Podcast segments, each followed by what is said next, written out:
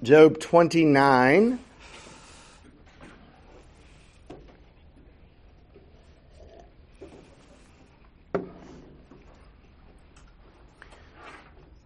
These three chapters come as a little bit of a bundle 29, 30, and 31. And uh, this is Job's closing argument. I mentioned last week that he's done with his friends. Then we have this interlude on the wisdom of God. And now we get to his closing argument. And it's a three part argument. The first, which is chapter 29, is the summary of his former life, the way things used to be. It's Job's reflection on the good old days. And not in a bad sense, not uh, he, he's he's not looking through rose-colored glasses or or misremembering the past. It really was good. it, was, it was he he was good and he got great and he felt a sense of God's presence and favor and closeness, and that was the way things were.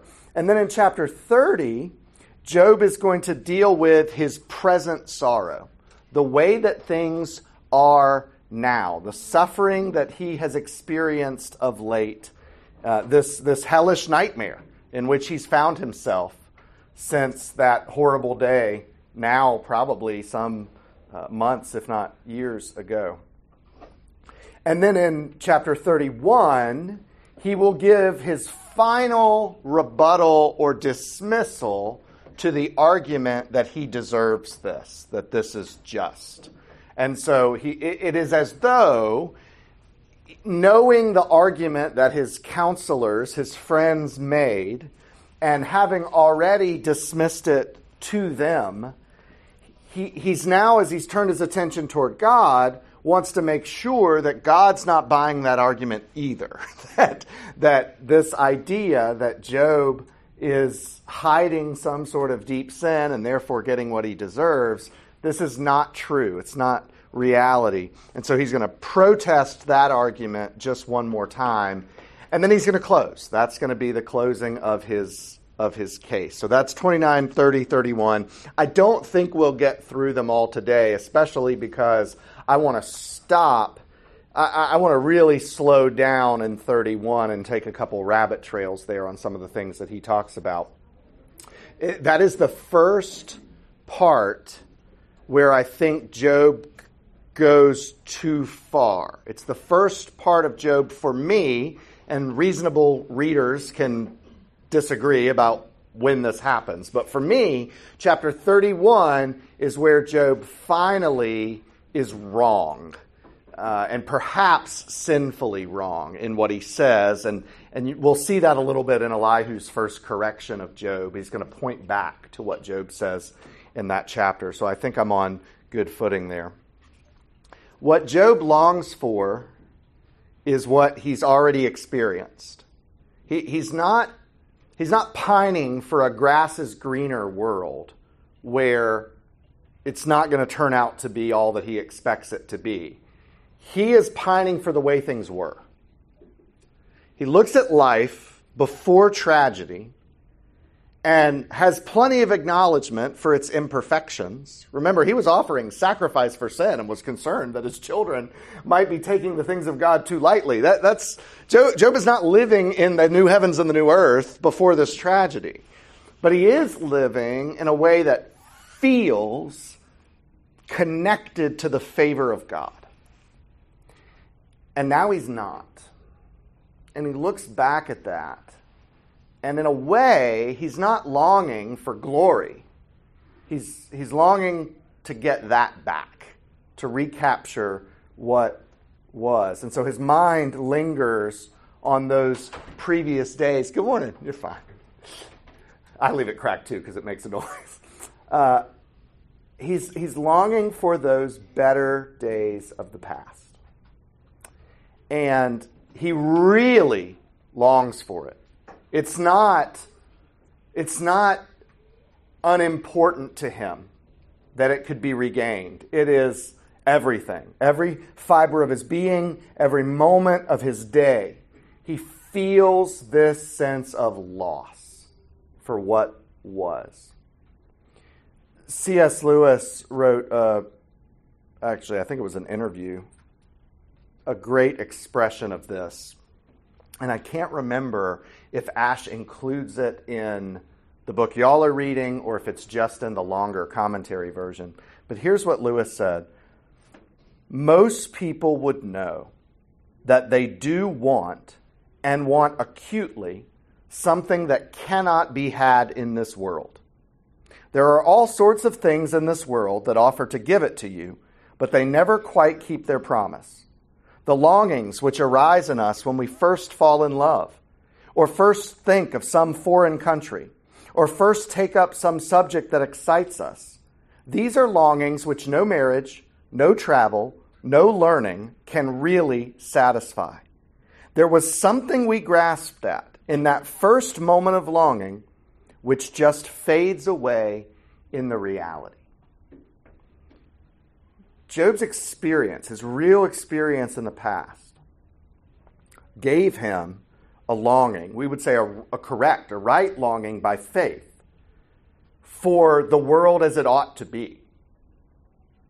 And then this tragedy in his life, this intrusion, completely shatters that expectation and reminds is not a very charitable word, but reminds him that we're not there yet. That this world, as it is, can never satisfy. And so, as Job looks back to a much better time, he's right about the way that time was. It's better than this. But part of what was wrapped up in that time is the, the, the distance from the fallenness of the world. When your family is prospering and you're wealthy and you're doing good for others. Remember, he's not selfish. We'll get to that in a little bit. He is incredibly generous. It's why he has this reputation in the town. People come to him for wisdom. People come to him for charity. It'll say that he's even charitable and helping people that he doesn't even know personally, but he hears about their story and he finds a way to help them. He's living rightly. He's a good man. And he has received for that goodness great things, riches and health and family and warmth. And, and you could, living a life like that, come to the false conclusion that that is obtainable in this world. That an unbroken chain between doing good and getting great is what this world has to offer. We can even screw up the Christian religion in this world. It's not just go off to worldliness and screw up your worldview. It's you can screw up a relationship with God if you think the way Job's friends think do good, get great. And so part of Job's longing, the part that's right, is that what I used to have is better than I have now. That's pretty clear. but the parts that, that's wrong is part of the reason why he missed it so much is that when he was experiencing it, it was wrapped up in the lie of this world that you can have what's only available way out there in eternity here right now. And when God intervenes in history, in our personal history, to break us of that notion, to disabuse us, to, to you know, the, the, the uncareful, sort of casual way we say it is that God doesn't want us to get too comfortable here. But when we, even when we use that phrase or when we think of it that way, I'm afraid we're, we're importing too much worldliness to that. Too much, I'm content with my money and my stuff. No, Job was using those things to honor God. He's using those things to bless God. It's simply not obtainable here. Perfect safety, perfect satisfaction, a perfect equivalency for do good and get great cannot happen in this world. And that truth comes crashing into Job's life, and he longs for things the way they were. And that's what chapter 9 is. It is not just, as Ash says, a description about his past, it expresses a deep longing. That sense of nostalgia isn't just for the way it was, it was for what that allowed you to hope about the future. It was for the forward looking things that you thought would be that now God has stripped away from you. And Job longs for that. And so, even as he goes through this chapter, you'll notice that the things that he misses, the things that he's uh, commending, the things that he's longing for, these are not bad things. They're not selfish things. They're very good things. He's going to talk about his relation to uh, to God first. He's going to start there, what he misses about his closeness with God, and then he's going to talk about what that relationship allowed him to be in society, the way it allowed him to relate to his fellow man with generosity and charity and love. And he misses those things, and those are good. And so his mind lingers. And I, and I think it's really important that we not, like everything that in the Christian life that we must hold in tension. Yes, we need to remember that there is a kind of longing for the past that is unhealthy, even sinful. We long for simpler times when you had to go milk the cow yourself and most sicknesses meant you were going to die. And we, we, we long for which part of that was simpler? Well, we didn't have technology. Uh, yeah, like the printing press. uh, there is no simpler times. There are no better times. There's past times, there's now, within the whole of history. Certainly individually, we have better and worse times. Uh, that, that nostalgia can be wrong, of longing for days that are gone by. But if we do it the way Job is doing it here, it's not merely nostalgia for the way things were, but it's that sense of closeness with God. It's that hope and brightness for the future. Talking about that can be very therapeutic. That, that reflection is an important part of our healing and our processing. So let's talk about what Job misses. Uh, Renee, will you read chapter 29, 1 through 6? And Job again took up his discourse and said, Oh, that I were as in the months of old, as in the days when God watched over me, when his lamp shone upon my head, and by his light I walked through darkness, as I was in my prime, when the friendship of God was upon my tent when the Almighty was yet with me, when my children were all around me, when my steps were washed with butter, and the rock poured out for me streams of oil. God's care for him is something that he misses. And he expresses that in several different, profound ways. This idea that God is watching over him and that that felt like a good thing at the time.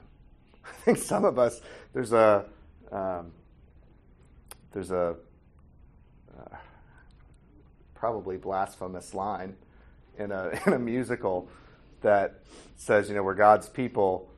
Maybe God could watch over somebody else for a while, since God's people seem to suffer so much. Uh, may, maybe God can exercise His care over somebody else for a little while and give me a break. God's watchfulness. And he uses the analogy or the illustration here of the, the light and the lamp, this idea of how reassuring it is in utter darkness to have one little light to follow. Kid who's scared of the dark, sleeping with a nightlight can change the whole ball game. Little tiny light. When I am stumbling through the house in the dark after all the lights are turned on or if I uh, turned off or if I get up in the middle of the night, if I can find one little light, I can orient myself to the whole room. Oh, that's the VCR. Nobody has VCR anymore. that's that's the Blu-ray player light. Right. I have no nostalgia for that. Uh, I got many a non-rewind charge in my life. Uh, that that little light of the Blu-ray player, I can reorient myself to the whole room. Um, Night lights help too. yeah. The the when you're when you're those of you who've camped and hiked, there's a massive difference between a cloudy night and a night where the stars are out, isn't there? I mean, it's it's amazing how much clarity that much light can bring. And that's one of the things that Job remembers of God's presence with him is the comfort of that light being present. He also remembers verse 4. What's the word he uses there that might catch you by surprise a little bit between God and man? friendship. Friendship. He misses God's friendship. There is, Derek Thomas is great on this in his commentary. There's a real intimacy that exists between God and his people. That as much as we talk about the creator creature distinction, and it is important that we remember this intimacy is not because we're on a level playing field with God or because we deserve God's respect. No, this intimacy is because God has condescended, condescended to enter into relationship with us.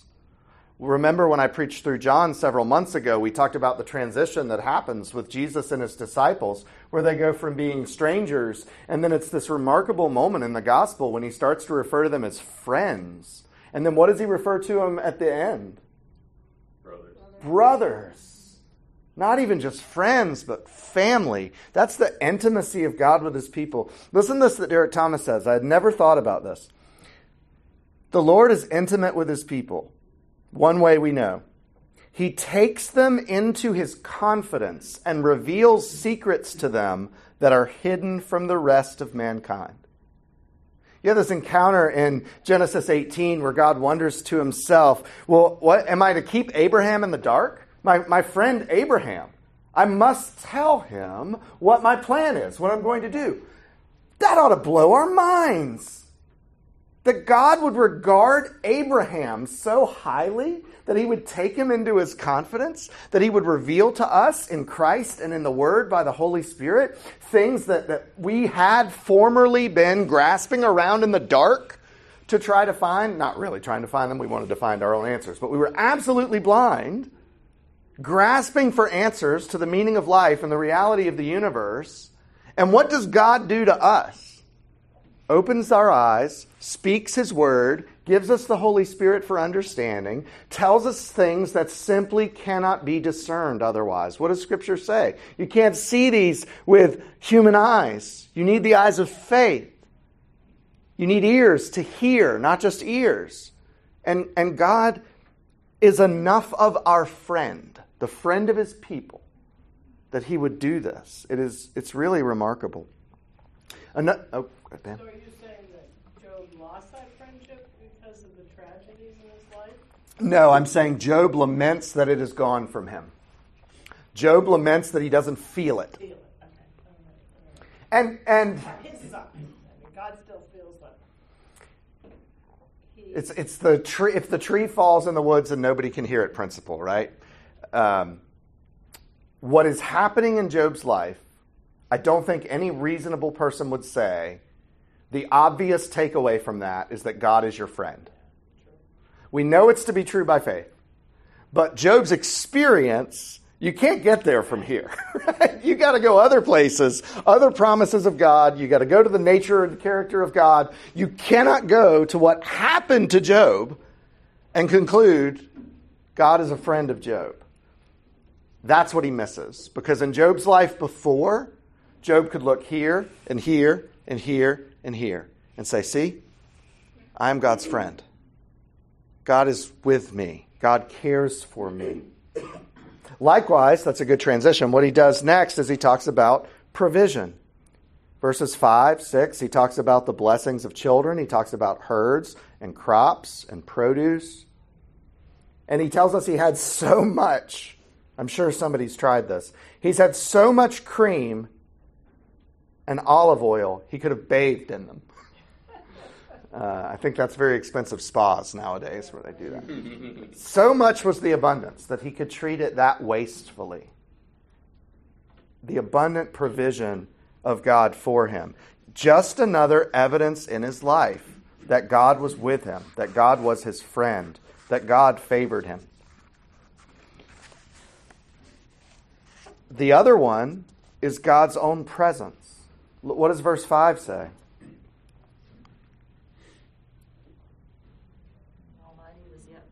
Was yet with me. Again, that's an experience too, right? To Pam's point, God is always with us. He'll never leave us nor forsake us. Scripture says these things are, are, are firmly established and true. Has your life been an experience that God always feels with you? That must be because you're a bad Christian, right? That's the problem. You people are the problem. the point is both true and irrelevant. now, how many Psalms are there that say, Where did you go? Where'd you go? You were just here. You were with me. I felt it. You were, and, and now you're gone. You feel as far away from me as possible. I cry out in my bed, and you say nothing. That is absolutely the experience of life in this world. And so it's not wrong for Job to reminisce about the time in his life where it felt otherwise. About the time in his life where through provision, where through uh, the, the awareness of God's friendship, he knew circumstantially was the evidence that God is with him. And now it's all gone. You can go through a trial where your stuff gets taken away and you yet feel that God is with you. You can go through great tragedy and still feel, by God's mercy, that God is with you. But you can also go through lots of them where you don't feel that at all, where it feels like abandonment. That's what Job's going through. And as he longs for the past, part of what he longs for is that relationship with God, both its fruit and its feeling. And he misses that, and that's not wrong. Pam? So when you were saying that it's really kind of a sin to um, have nostalgia for the past, you're saying that in can't live in the present, like you're just so wrapped up. Discontent with the present. That's a great way to think about it. The, what, what makes the difference between a reflection on the past that can be therapeutic and helpful and a unhealthy sinful longing for the past and i'm going to put an asterisk on this but it's contentment with the present it doesn't mean you want the present to stay as it is Right. you receive the present as the will of God, and you long for a future day that, again, back to where I started this morning, is not obtainable in this world. The reason why we shouldn't long for the pat, the sum total of the past. We can long for parts and pieces of it. That's what Job does. But the reason we can't long for the sum total of the past is because then we'd be content with that and we would never long for glory we would say that's good enough. If I could just get back to that, that's enough for me. That's all I ever need. It shouldn't have been enough for you then. It shouldn't be enough for you now. You should long for glory. Your heart should long for all of that. Well, yeah, but it's less brokenness. I would take less brokenness over more brokenness. It's a bad trade because you've traded away no brokenness. Don't make the trade. Don't say, I'll take things back as they were and stay there. You, you forfeit future glory. Not the gift of suffering. It is, and it's not, boy, gift is both true and makes me mad. I don't like it either. I don't like it either, but it's mm-hmm. true. yeah, if, if your life were completely charmed, you would not long for glory. Or long for God. I think that's what a lot of people were circumstance, no, material circumstances. Yeah. Um, and they're like, what do I need God for? And we would fight with God and we would say, no, no, no, no, no, no. I'm not asking for, for perfection that rivals you. I just want better than this hellhole. And yet God knows the danger that presents to our heart. And He loves us enough to run through our lives like a tornado, destroying and casting aside anything that could make us content with something less than Him. Now, that's not the only reason He runs through our lives like a tornado. That is one factor of what can be several. Many of those factors may not have anything to do with us, they may have things to do with other people in the world that He's redeeming. But it is certainly the case that there is danger when we long for the past that we would let our hearts be satisfied with how things were. Not in a contentment kind of way, but in a I choose this over God. I think the Psalms at least give us um, that we can call out to God, not be happy about them, right? Mhm. Um, which in a way is not losing Him or losing that relationship, even though your life is. And Job's such a good example because remember, when Job had it all, Job was still calling out to God in gratitude, in confession of sin. It's, it's not like Job is a story of a guy who was taking all of these blessings for granted, and so God had to take him away to teach him a lesson. No, the story of Job is 1% about what change needs to happen in Job's heart, and 99% about God's defense of his own glory against Satan in the, in the realm we can't even see.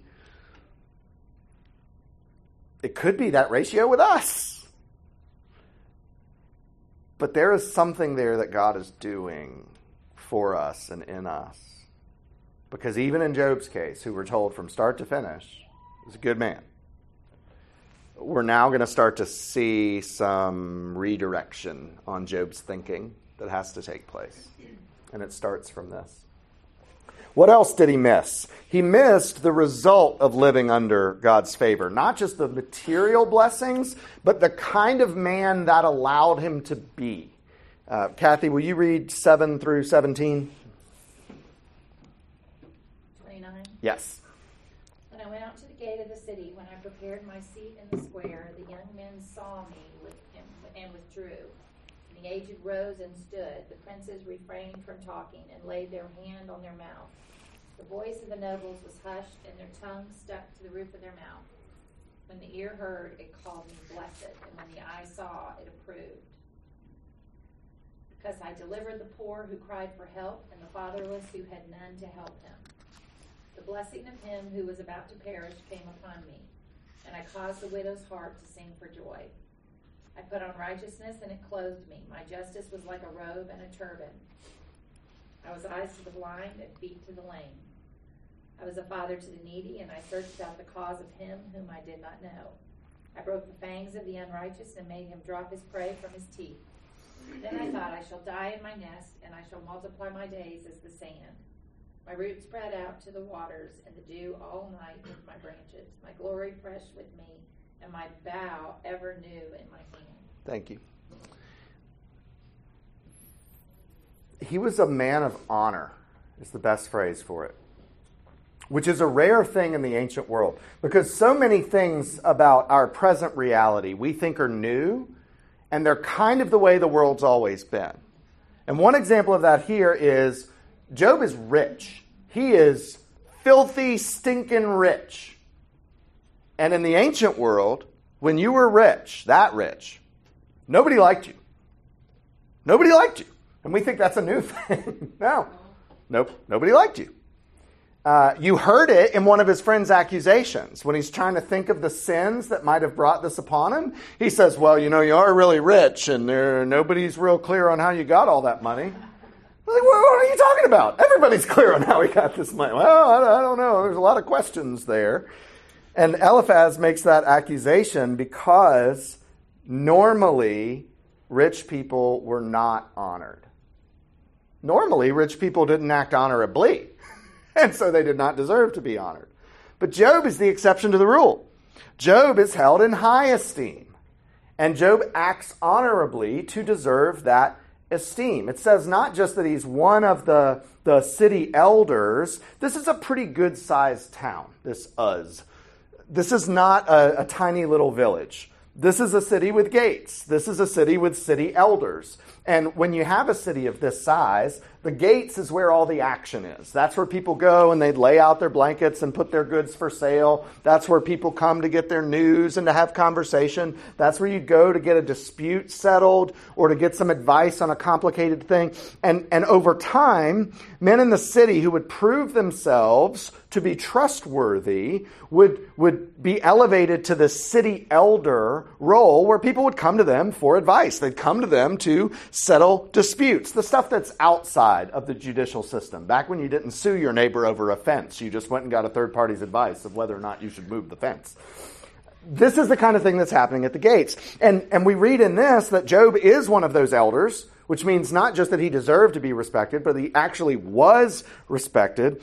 And, and in fact, that he would be uh, the leader of those elders, we're going to find uh, in, later in this text.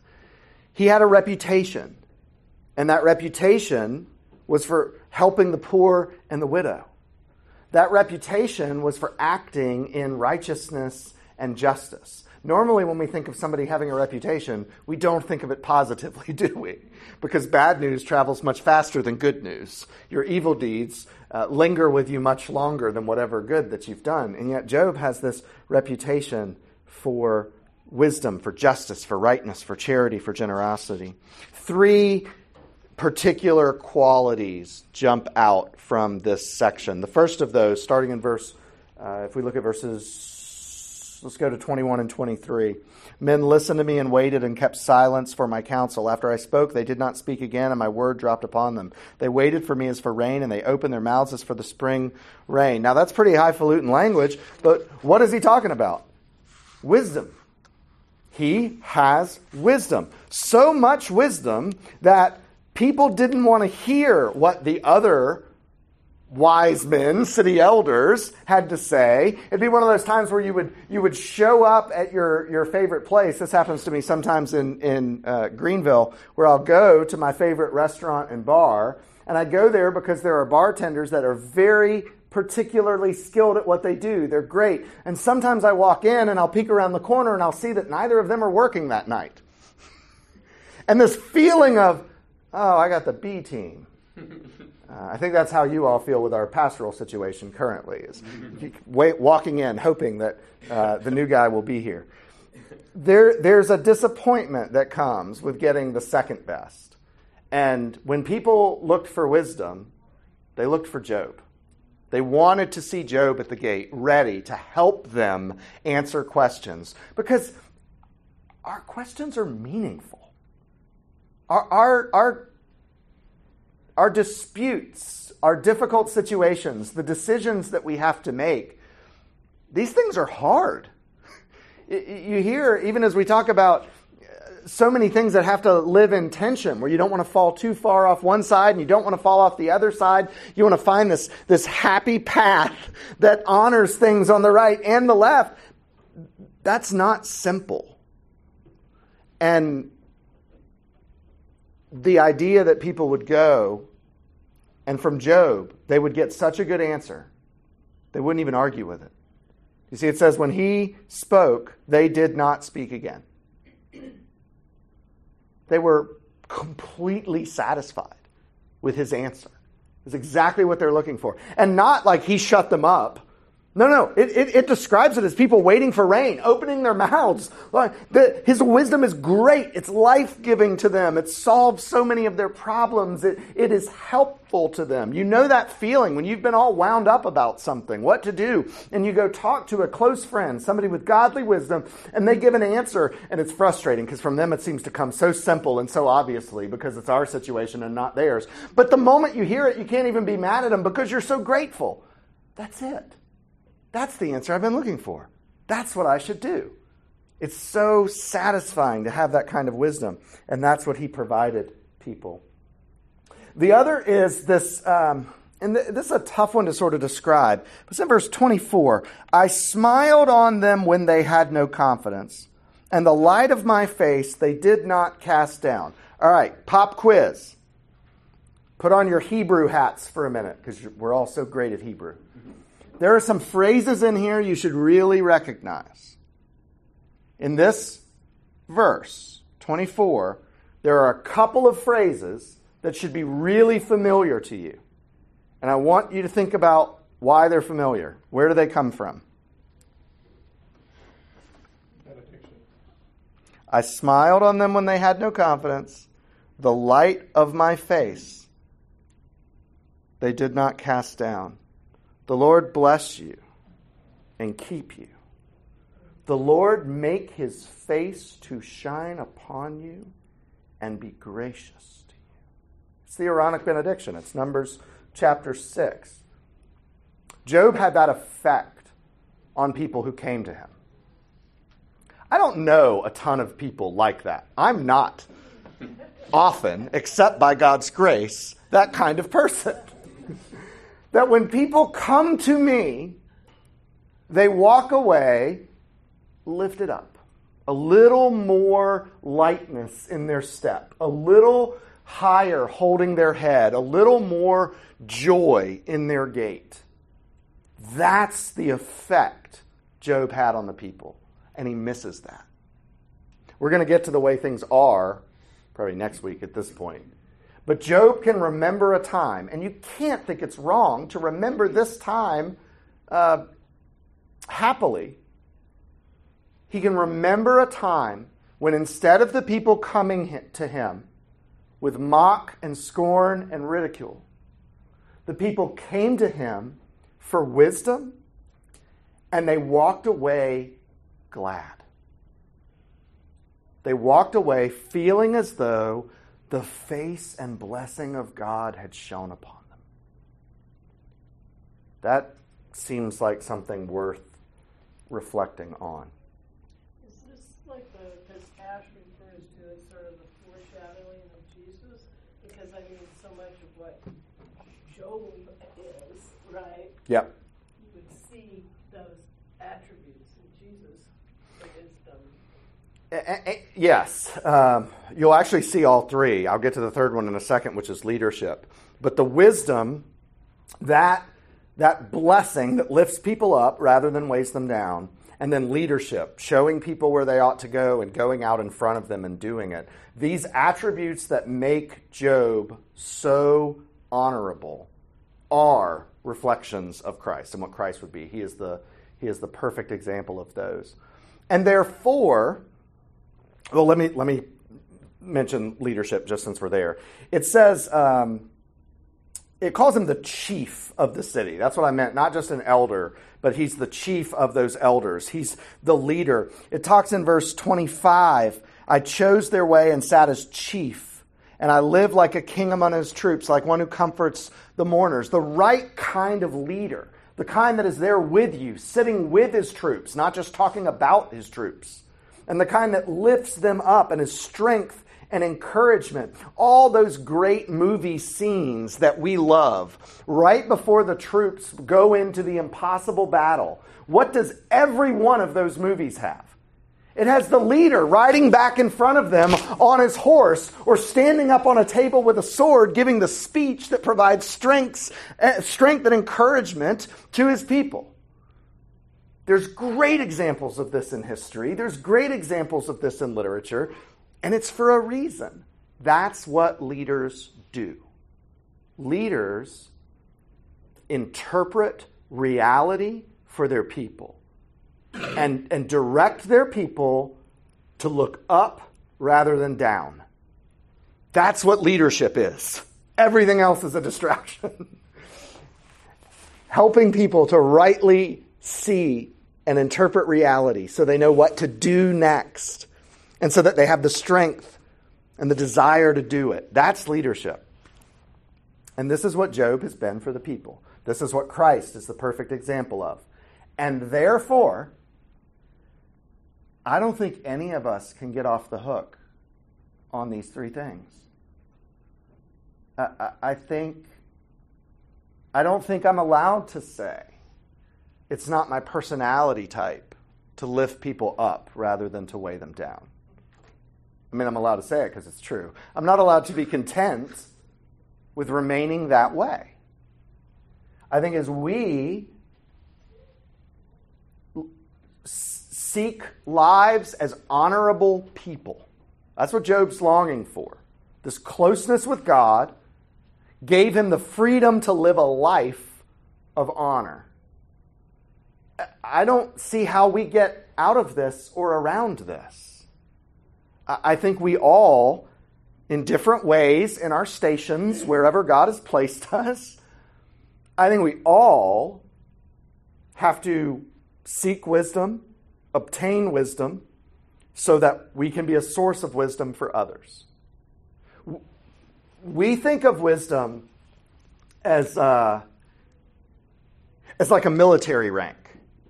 That I, Paul, have more wisdom than some of you because I went to school and I've been a pastor.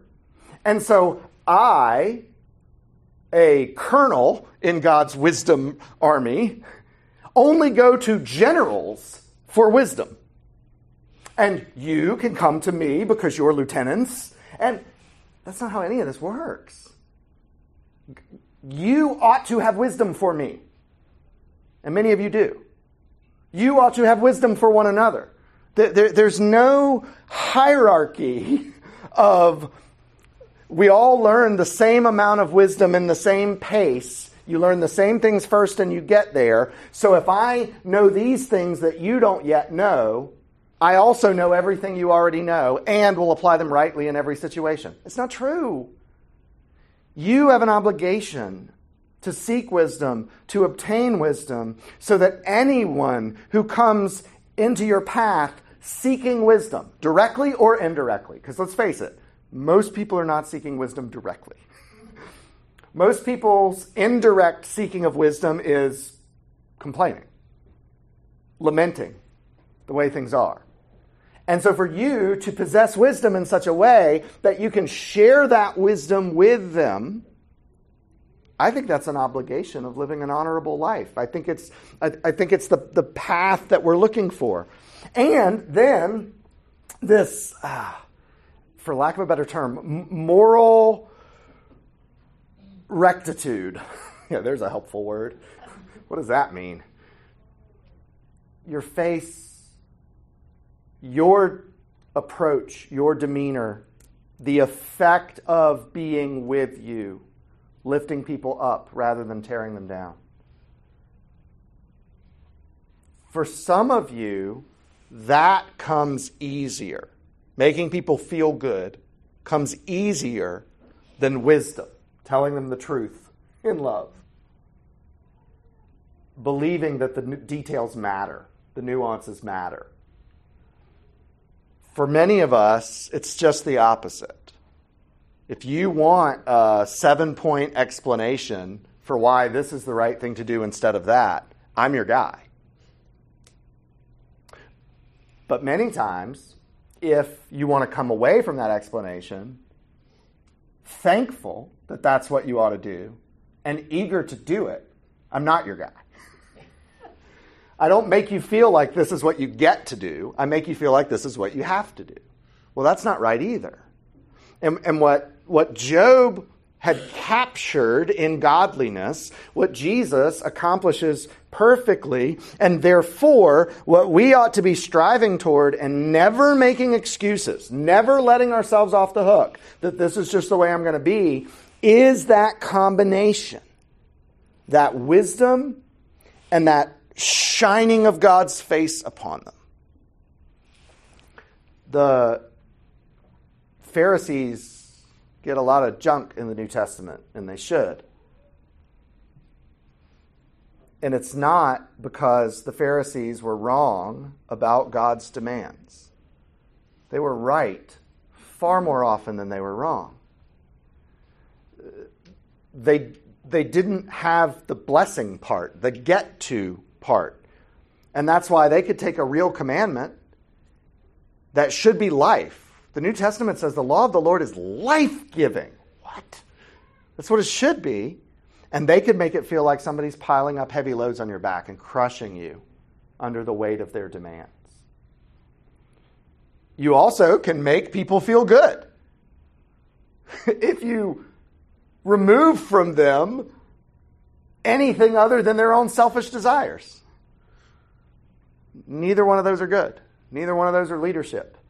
Neither one of those are what Christ did. And I think we have this amazing picture in Job of what we're called to be wisdom and the light of his face, um, strength and encouragement for our people.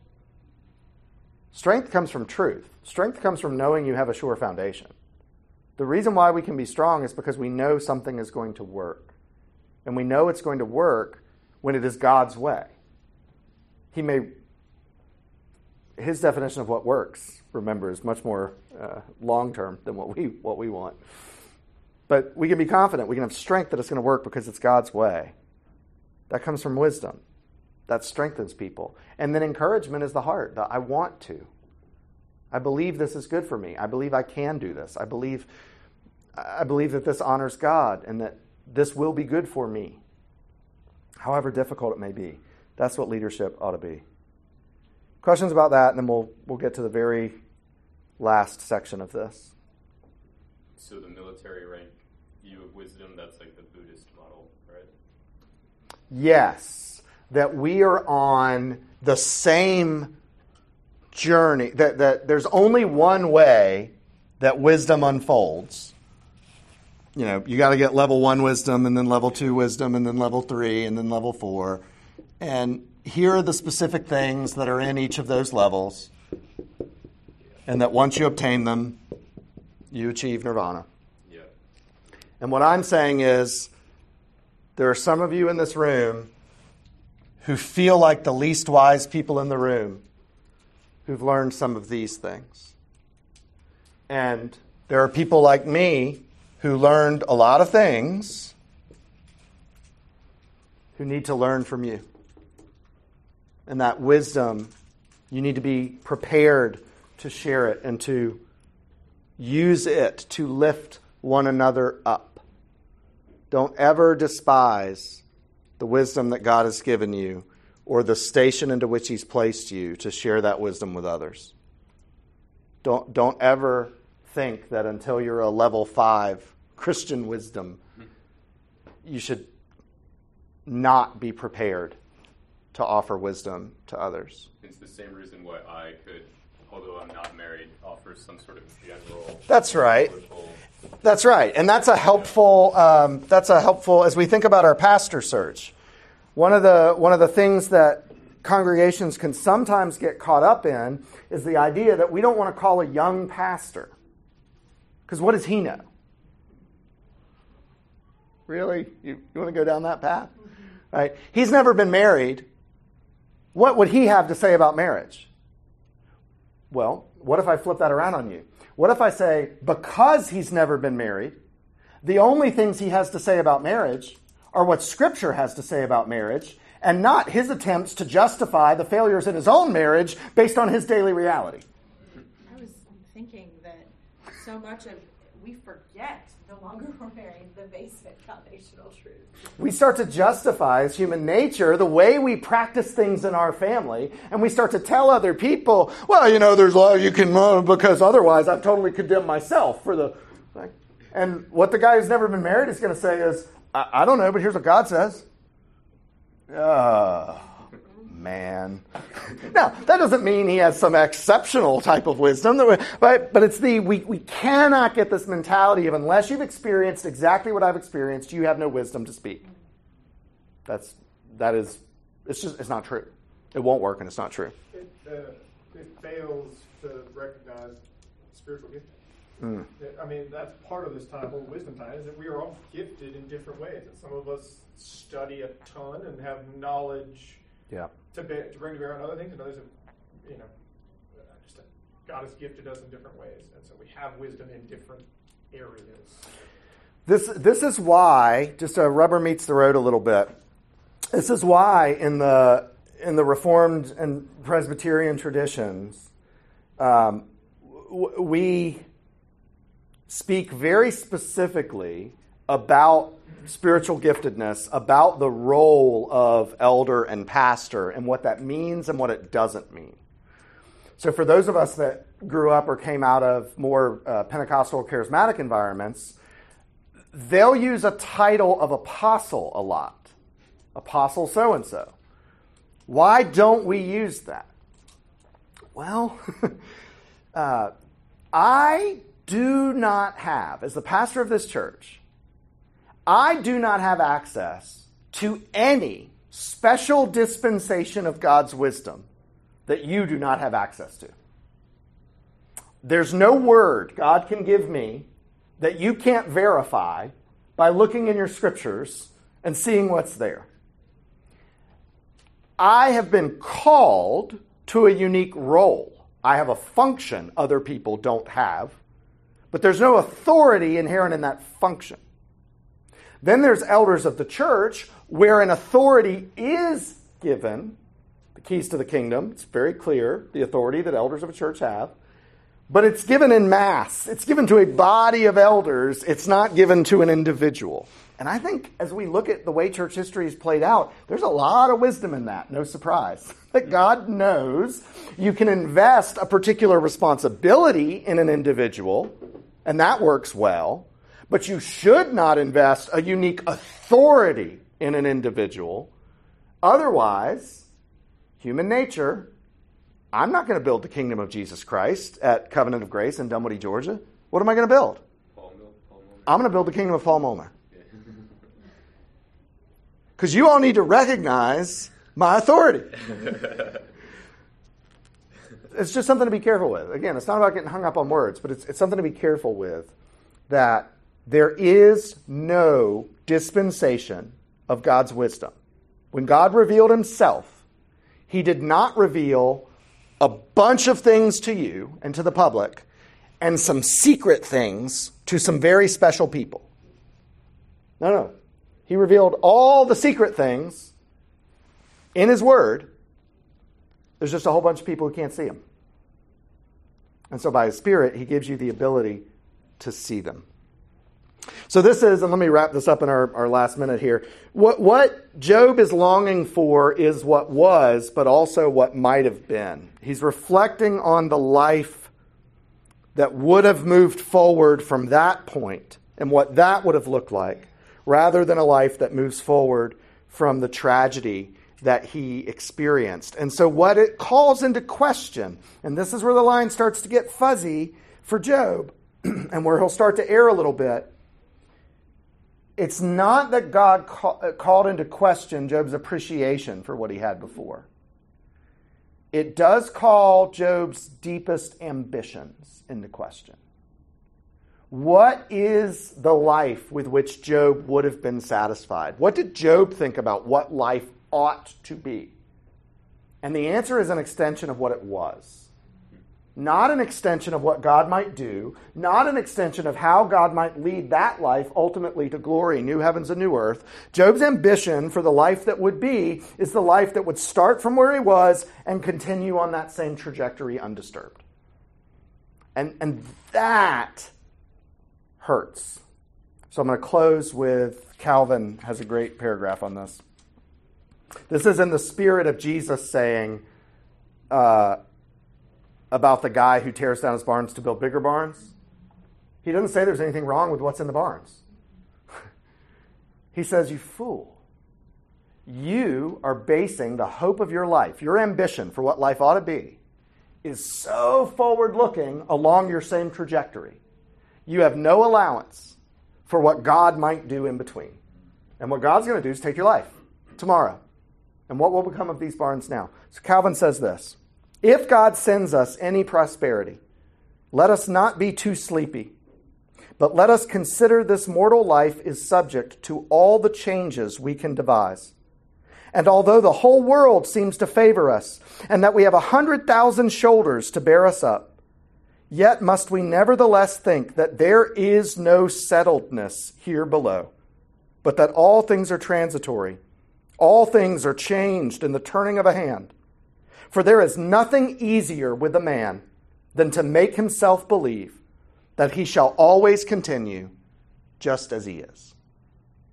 That's the disruptive force God brings into Job's life. 1% Job. 99% defending God's glory in the heavenlies. But we're now going to start to move into some of the what God's going to do in that 1% of Job. And it's not nothing. It's not that Job is a completely innocent bystander who's the victim of God's dispute with Satan.